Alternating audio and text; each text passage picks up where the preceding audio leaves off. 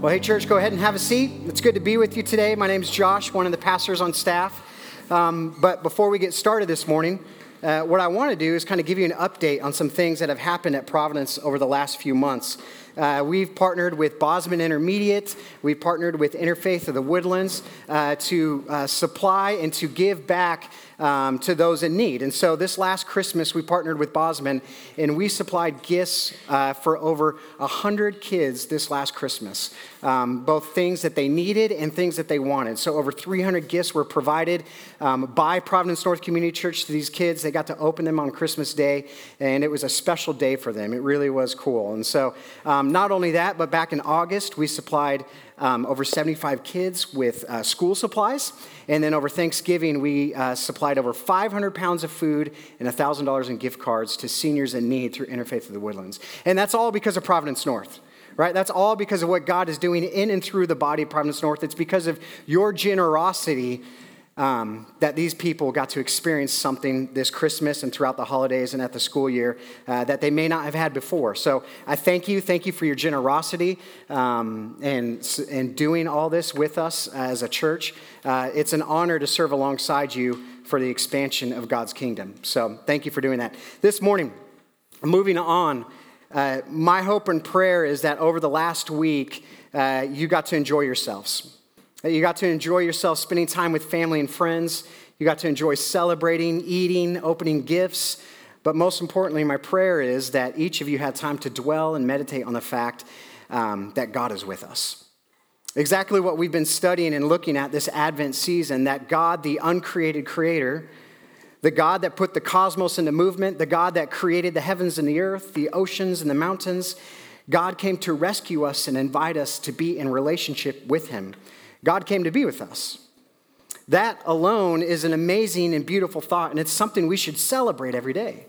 Something we should look forward to when we wake up in the morning. Quite frankly, it's something that we should enjoy. We should enjoy the fact that God is with us. Or, in other words, we should enjoy God. And what we're going to see today in the scriptures is that God wants to be enjoyed. God's desires, and even He desires and He even commands us to enjoy Him.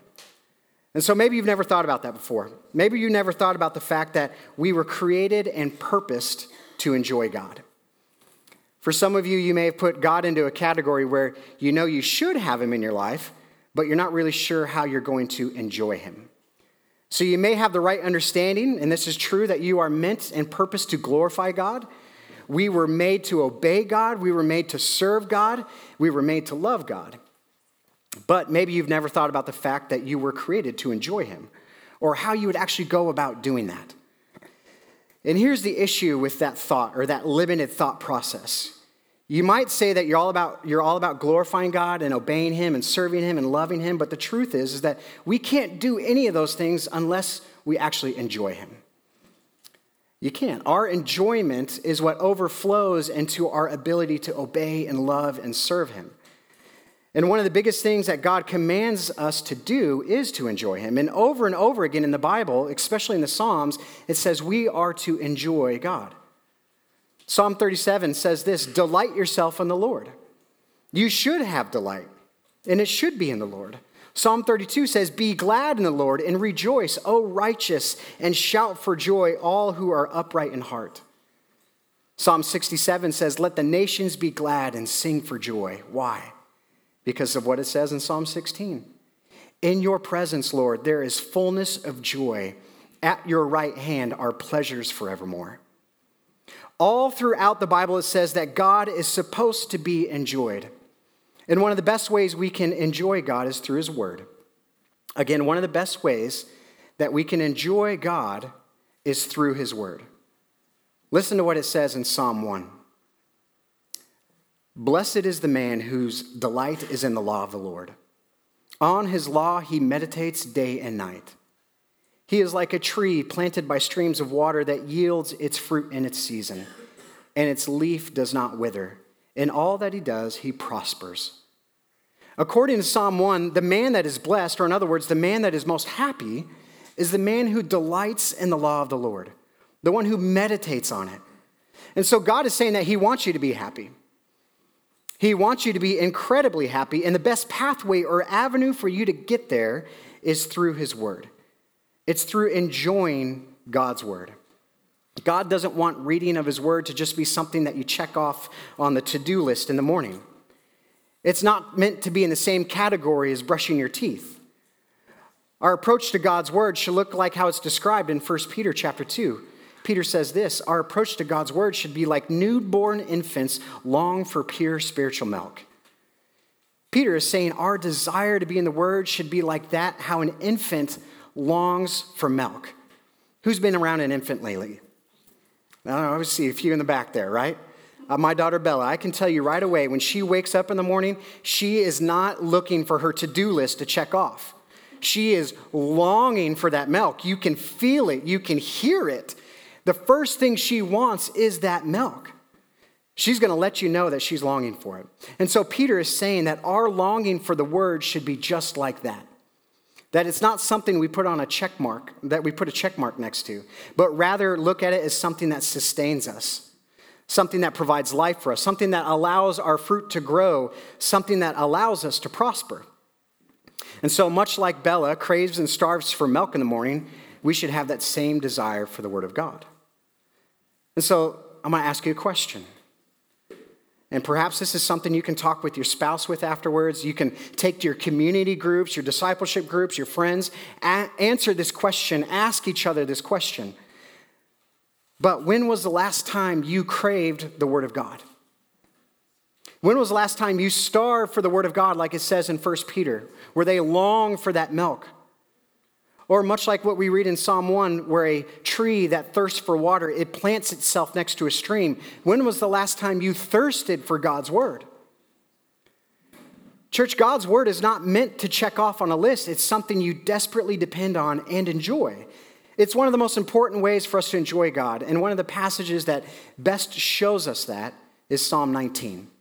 And so if you have your Bibles this morning, I encourage you to open up to Psalm 19, open up your phones.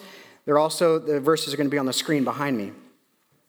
Now, to give you some context, David is the author of this psalm. And what I love about this psalm is that David wants us to know all about the different ways that God has, has revealed himself to us. All the different ways we can see God and know about God and enjoy God.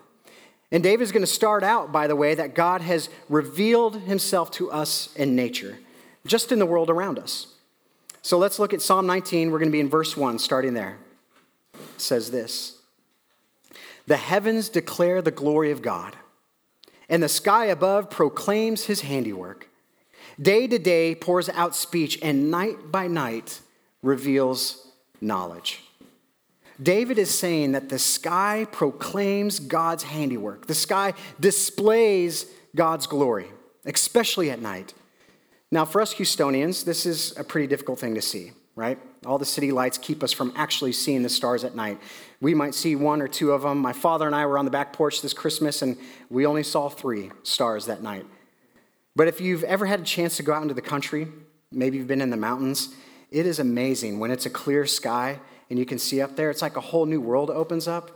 You can almost see, you can see the Milky Way at times. It is absolutely gorgeous. It's breathtaking when God's handiwork is on full display. It's amazing to see the glory of God fully declared in the heavens when you see all those stars open up. So, unfortunately for us Houstonians, we have to travel to go see that.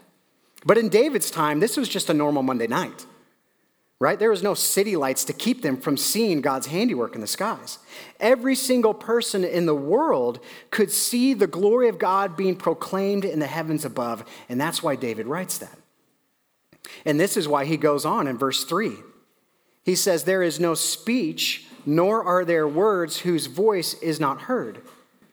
Now, what David is saying is that everybody again can see this. Everybody can hear God's voice through his creation. You can see it as the sun shines off from the morning dew, or you can hear it as the wind blows through the tops of trees. Verse 4 says, Their voice goes out through all the earth, and their words to the end of the world. Everybody should be able to experience God through his creation. His creation stretches to the end of the world. There's not a square inch of the world that God's hand has not touched.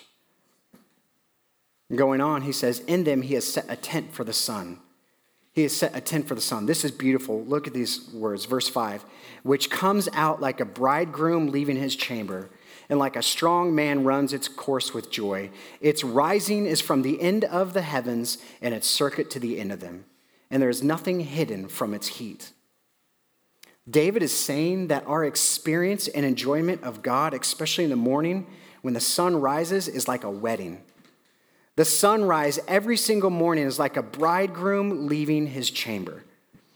Now, that might sound odd to us, but I want us to think about this for a minute. What's the one moment in a wedding when everyone stops what they're doing? They stop talking, the room goes silent, there's a certain song that begins to play.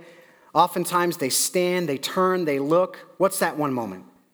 It's when the bride enters, right? The bride appears. The bride appears from the back. Everyone silences. You might hear whispers of oohs and ahs and, oh, she's beautiful. It's the most dramatic part of the wedding. Now, the groom is already standing at the altar. No one cares about the groom. Everyone's just waiting to see this bride come through the door. But back in David's time, this was exactly the opposite. In David's time, the bride was already at the altar, and it was the groom that everyone was anxiously awaiting to come in the room. Coming to walk down the aisle, the groom would enter the room and the trumpets would start blaring. Everybody is rubbernecking to see what the groom is wearing. How amazing are the colors of his robes? It was an absolutely dramatic experience. And what David is conveying to us in the scriptures of Psalm 19 is that we have 365 days a year to experience this dramatic unveiling of his creation. Maybe not today with all the rain that's out there. But every sunrise in the morning, you can feel the warmth of the sun on your cheeks. You can bask in God's glory. And we have that opportunity every single day. It's something you can experience. And so, do you do that?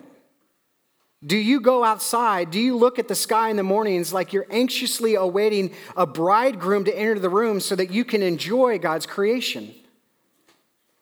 There's no easier way to enjoy God through his creation than just by walking outside and looking up in the sky because it can never be taken away from you. It can never be taken away from you. I love this quote that I read this week about that fact that it can't be taken away from you. During the French Revolution, Jeanbon Saint-André, I don't know. You like that? A revolutionist said this to a peasant. He said, I will have your steeples pulled down that you may no longer have any objects by which you may be reminded of your old superstitions. And the peasant said this, But you cannot help but leave us the stars. The power and glory of God's creation that's on full displays for all to see can never be taken from you. And so this week, I want to encourage you, I'm going to challenge you to do just that, all right? You might have to wake up a little bit earlier than usual.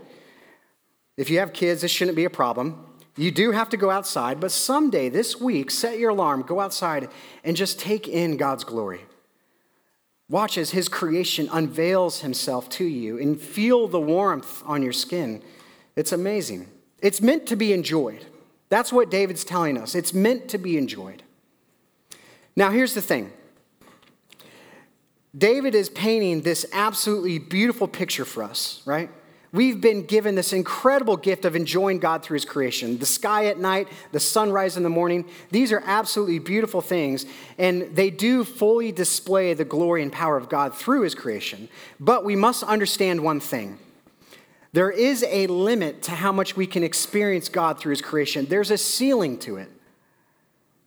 David is showing us that through his creation, God is glorious. His creation is glorious. But he's going to show us in these next few verses that the creator is that much more glorious and should be that much more enjoyed. And we know this because David starts talking about God's word and how you experience his word in verse 7. In fact, David begins using a different name for God in this verse.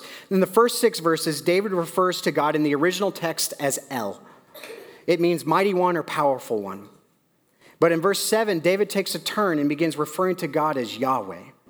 All right, so that's God's personal name. That's the name he wants his children to use him by, his friends, his family to call him. And so, what David is showing us is that through this simple change of names, is that the way to experience God as a person is through his word. So the first six verses show us that everyone can enjoy God through his creation, Everyone, not a single person on earth is hidden from the knowledge of God through his creation because every single person has the ability to see the sunrise and the stars at night. But you can only know God personally through his word. All right, so let's look there. Verse 7 says this the law of the, the law of the Lord, the law of Yahweh, as David says, is perfect and reviving for the soul. The law of the Lord, the word of God, is reviving for the soul. Now, why do we need that? Because we need to be revived all the time. Am I right? Ephesians 2 says that we are all born dead. We are all spiritually dead. That's the way we start out in life. Our response to spiritual things when we are first born is like that of a dead person. You can poke us, you can prod us, but we're not going to move an inch. We're not going to budge until God comes and breathes life into our lifeless bodies.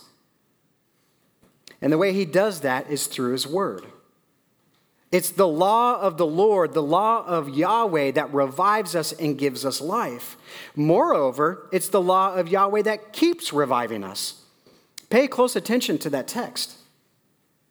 This is present tense. The law of the Lord is reviving to the soul. This is every day. This is the here and now. And so, why is this so important to us? Because every day we experience problems. Every day we experience pressures, we experience temptation. And so, how often do we need the encouragement of the word? How often do we need God's grace because of that? Every single day. The scriptures say that God's mercies are new every single morning. That's because we need a new dose of God's grace every single day, every single morning. And that only comes through God's word. We're not like bears that can hibernate. We can store up enough fat for the winter that we can hibernate all through the spring. We can't store up enough of God's grace to get us from winter to spring, right? We can't drink enough water to keep us hydrated for the next few weeks. We can't breathe in enough air to keep us alive for the next few hours. Therefore, our need for God's grace and His mercies are just like that. We need them day by day, hour by hour, moment by moment. And here's what I've noticed personally on the days when I don't take the time to be in God's Word, when I don't make it a priority in my life, then this is what happens I'm less happy. I'm more selfish. I'm more self centered. I'm more impatient. I'm more critical of those around me anyone that spends time with me or that spends, that's a, that spends enough time around me can tell that I have not been in God's word, especially my wife.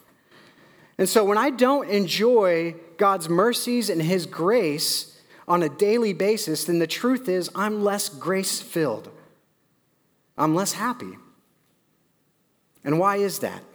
Well, David's going to show us in the next part of verse 7. He says this Here's why I am less grace filled that says this The testimony of the Lord is sure, making wise the simple.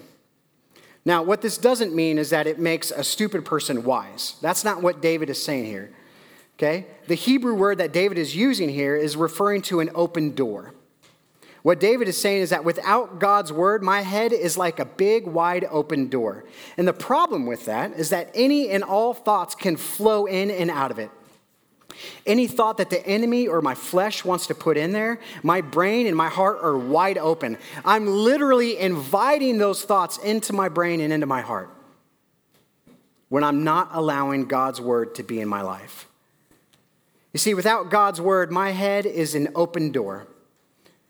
For instance, there's some thoughts that run through my head when I'm not in God's word, allowing Him, and I'm not allowing Him to guide my thoughts, and these might resonate with you. When I'm not in God's word, these are things that go through my head. You're not good enough for this. You should just quit. This isn't what you've been created to do. You aren't living up to the standards of the world. This is too much. You deserve more. All these crazy and unreasonable thoughts run through my head. And I ask this question when those thoughts run through your head, does that make you more or less happy? thoughts like that, it's less happy. If you're anything like me, these kind of thoughts make you miserable for both yourself and those around you.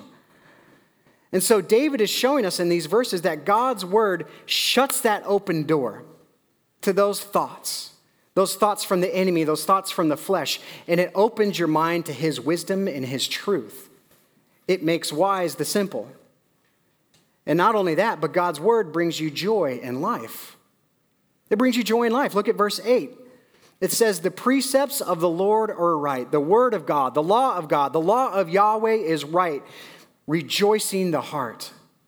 God's word produces rejoicing in our hearts.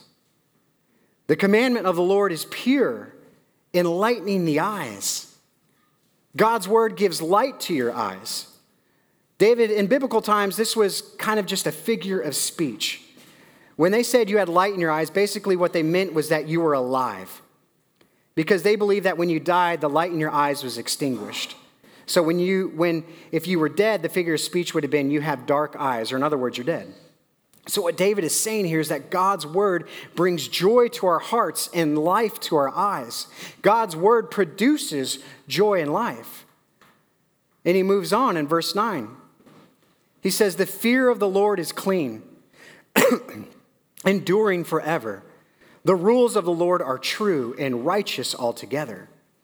More to be desired are they than gold, even much fine gold, sweeter than honey and drippings of the honeycomb. Moreover, by them is your servant warned, in keeping them there is great reward. Do you see what David's talking about here? What is he talking about? You see it in verse 9. Put verse 9 back up if you would. Verse 9. The rules of the Lord are true. David's talking about rules here.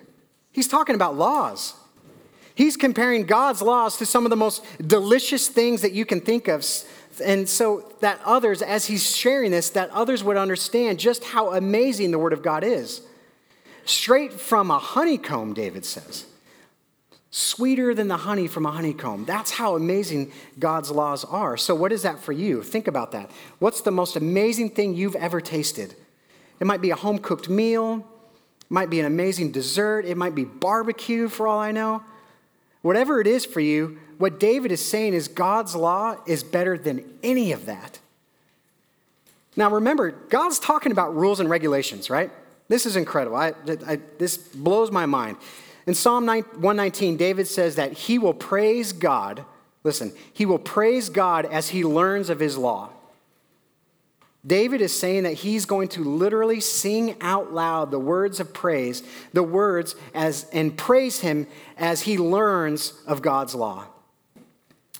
When was the last time in your life you sang about a law? When was the last time you sang with joy about the speed limit? When was the last time you sang about tax laws? Never. We tend to hate laws because they limit our abilities. When we can't go the speed limit we want on the roads, it limits our abilities to get where we want to go as fast as we can. When we have to pay taxes at the end of the year, we don't like it because we can't spend our finances. It limits the way that we can use our finances the way that we want to. So typically, we hate the laws in this world because they limit us, which means when we get to God's law, we tend to have the same reaction. There's a lot of people that look at God's law about enjoying the things of this world, and they say, Why does God have to ruin my fun? It's not like I'm hurting anybody. Why does he have to take this away from me? Why does he have to take this pleasure from me? Why does he have to take this intimacy from me? Why does he have to do that? Or maybe for you, you look at God's law about honesty and integrity and how that takes things away from you. You're like, I can't be honest with my spouse. I can't be honest with my friends about that. They'll think less of me. You see, we tend to think that if we follow God's law, then we lose. To us, laws take things away. But if we begin to think like David does, then we understand that God's laws aren't taking anything away from us, but rather they are giving us life. God doesn't give us rules to ruin our fun, He gives us rules to increase our happiness. And that's why David says that God's laws are more to be desired than gold. We sang about it earlier, or we're going to sing about it later, actually, in the next song, giving you a little preview. We're going to talk about you can have the gold, you can have the silver, take it. All I want is you, my Lord. And that's what David is saying. Gold is, uh, the gold is less desired than God's law. Now, there's a lot of things in this world to be desired. But in David's time, this is what people desired most gold. Because gold demonstrated status, it demonstrated power and success. But for us today, there's so many things competing for our desires and our attention, even right after we wake up, right? Right when we wake up, there's so much competing for our desires or for our attention. We have a Facebook feed, we have the Instagram feed, we have the news feed, we have the sports feed, we have the email inbox, we have text messages, fantasy football, you name it. Whatever it is for you, there's so many things that are competing for your attention, and I'm not even talking about kids yet. So many things that vie for our attention and vie for our desires right when we wake up. And we think that all those things will somehow give us more than our Bible will. Your Bible is probably somewhere in the mix of all those things, but those other things, they seem like they're going to give you more exciting, fresh, and new things than your Bible because guess what? The Bible hasn't changed in over 2,000 years. You're like, I've read it. I've read that. There's nothing new in there for me. That's how I feel sometimes. I know I'm a pastor, I shouldn't feel that way. But when I wake up, I really want to read the news some days. I really want to check my fantasy football score. I really want to know what others ate for their last meal. because there's something that happened or someone posted something that's exciting, it's fresh, and it's new, and I need to know about it. And every single morning, I would rather wake up and read the news or scroll through the gram. That's what kids are calling it, the gram. but I'd rather do that than be in God's Word. And you want to know what that's like? That's like taking a old crumpled up $100 bill and trading in it for a shiny new quarter. That's what I'm doing when I trade my Bible for my news feed. Isn't that ridiculous? That's what my flesh wants every single morning. But God's word is so much more than any of that. Any of those things that vie for your attention, God's word is so much better than that. And here's why because it says this in verse 12 it says, Who can discern his errors? Declare me innocent from hidden faults. Keep back your servant also from presumptuous sins. Let them not have dominion over me. Then I shall be blameless and innocent of great transgression. Church, it's only through God's word that we meet Christ, and it's only Christ who can make us blameless and innocent of great transgression. Because as it says, without God's word, who can discern his errors? A fish can't tell that he is wet. A pig can't tell that he's dirty, and we can't tell ourselves that we are sinners without God's word. we can't. We need God's word in our lives to reveal to us who we really are sometimes so that we can confess and turn and repent from our selfishness. And so maybe you're like, that's great, Josh, but I don't really want to think about my sins. It sounds too depressing. It's kind of a downer. It's painful. It's scary. That's all true. Those are all true things. And so here's my encouragement to you allowing the Word of God to reveal to you both the hidden and open sins in your life, it's not depressing, but rather it's liberating. It brings freedom in your life. Look what it says in verse 13. It says, Keep back your servant also from presumptuous sins. Let them not have dominion over me. We think we have control over our lives, and we think we demonstrate that control when we chase after the things that we desire. And what David is saying is no, no, no, no, think again. You've got that completely backwards. You're not in control of your desires. Your desires are in control of you, they've got dominion over you. We are slaves to our desires, to our flesh. We are natural born slaves to sin, and that's a terrible place to be.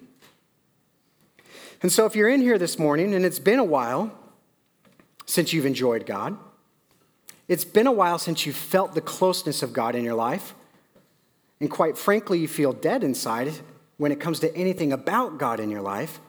If that is you this morning, then my guess is that there's something in your life that is blocking you or impeding you from experiencing that.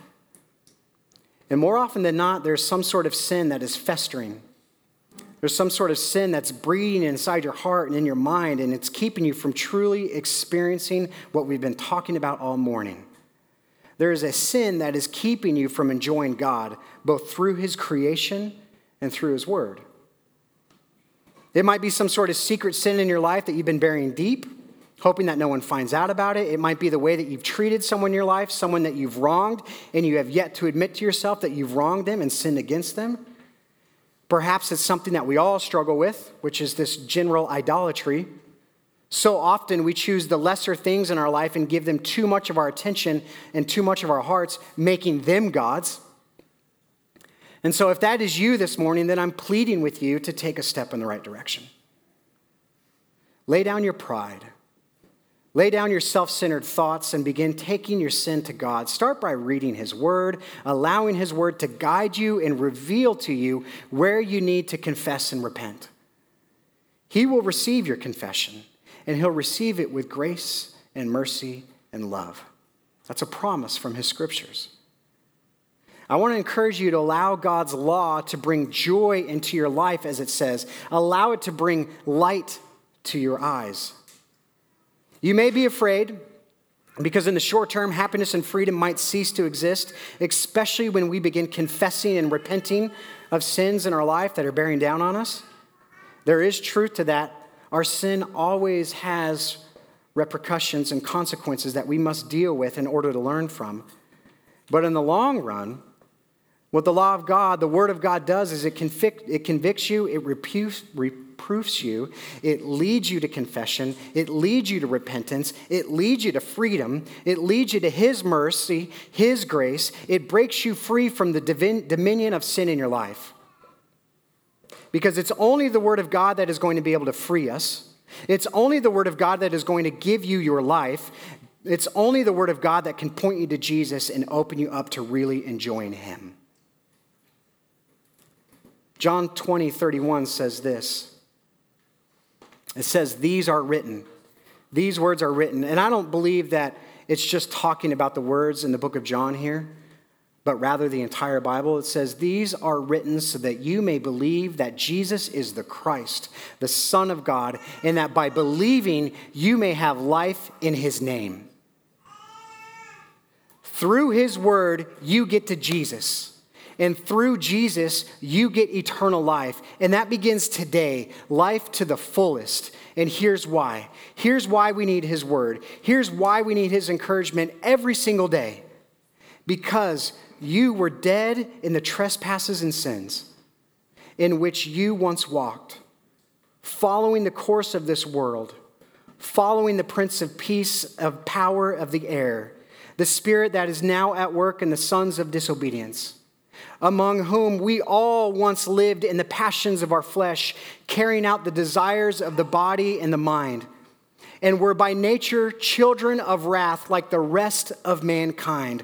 But God, but God, being rich in mercy, because of the great love with which He loved us, even when we were dead in our trespasses, made us alive together with Christ. By grace you have been saved and raised up with him and seated us with him in the heavenly places in Christ Jesus, so that in the coming ages he might show the immeasurable riches of his grace and kindness toward us in Christ Jesus. For by grace you have been saved through faith, and this is not of your own doing, it is a gift of God. Amen. Church, where else can you get encouragement like that? Only in God's Word. Where else can you turn to receive mercy and grace and love like this? Only in God's Word. And once you begin to take all this in, once you begin to experience all these things, the beauty of God's creation, the freedom from sin, the joy and light of life He gives you, you can't help but desire to be in His presence. You can't help but praise Him. You can't help but enjoy Him. And that's why David says, finally, in verse 14, he says, Let the words of my mouth and the meditation of my heart be acceptable in your sight. O Lord, my rock, my redeemer. It's through God's word that we can enjoy Him. And so I'm going to get practical for just a few seconds, all right? As we've unpacked these passages of this scripture, David has no doubt given us these very lofty thoughts to ponder. but He's also given us some very practical ways to enjoy Him. So I want us to break these down into these small challenges, kind of these action items that you can begin to incorporate into your daily life so that you can begin to enjoy God more fully, starting today. So, with all these, I want you to start where you are, okay? Start where you are. Perhaps for some of you, these, this sermon may have included some brand new ideas for you, things you've never really thought of before. And so you're starting from square one. That's okay. Start where you are. Or perhaps what was spoken today has resonated with your heart for some time. But here's the truth enjoying God's presence is eternal, it's immeasurable. Your enjoyment of Him can continuously grow. All right, so start where you are. First thing, first challenge for you this week I want you to wake up a few minutes early. I want you to step outside into the silence and stillness and newness of the day and simply be still in His creation. I want you to enjoy it. My wife encouraged me this morning as I was here earlier to just step outside and smell the rain. Enjoy that smell, that creation of God. Step outside and enjoy his creation this week. When the sun rises, look at the skies as if it's a bridegroom entering, exiting from his chamber and entering into the room. This dramatic unveiling Enjoy his creation this week. Number two, I want you to choose a habit. I want you to choose one habit first thing in the morning to replace with God's word. So instead of grabbing your phone and checking in on the world's headlines, like I tend to do, start with a few minutes of prayer. Read a passage. Choose to place your desires and attention on Him and His word first this week. All right? So change one habit this week. Choose something that you're going to replace with God's word. And finally, pray for God to give you the desires of your heart. Pray he would increase your desire for his word and for his presence, just like David did in verse 14. Pray that the words of your mouth and the meditation of your heart would be acceptable in his sight. And then rest in him because he's your rock and he is your redeemer. All right? Three challenges this week. Church, the scriptures show us that anyone in the world can experience and enjoy God's creation. Anyone can. Everyone can see his power and his glory with every rising sun and every star in the sky. But to truly experience God and enjoy him as a person, to experience him as your creator, your father, your author, your maker, your shepherd, your savior, that happens through his word. That happens when you push aside our desires and our thoughts and we take in each and every precious word that He has for us. Every precious word that's in this book. And we enjoy His presence. Let's pray. Father God, we just, hmm. I thank you for this morning. I thank you that you are a God that didn't just create for creation's purpose, but you created so that we can enjoy. That you gave us the mountains, you gave us the oceans, you gave us the sky and the sun and the stars so that we could enjoy what you've created.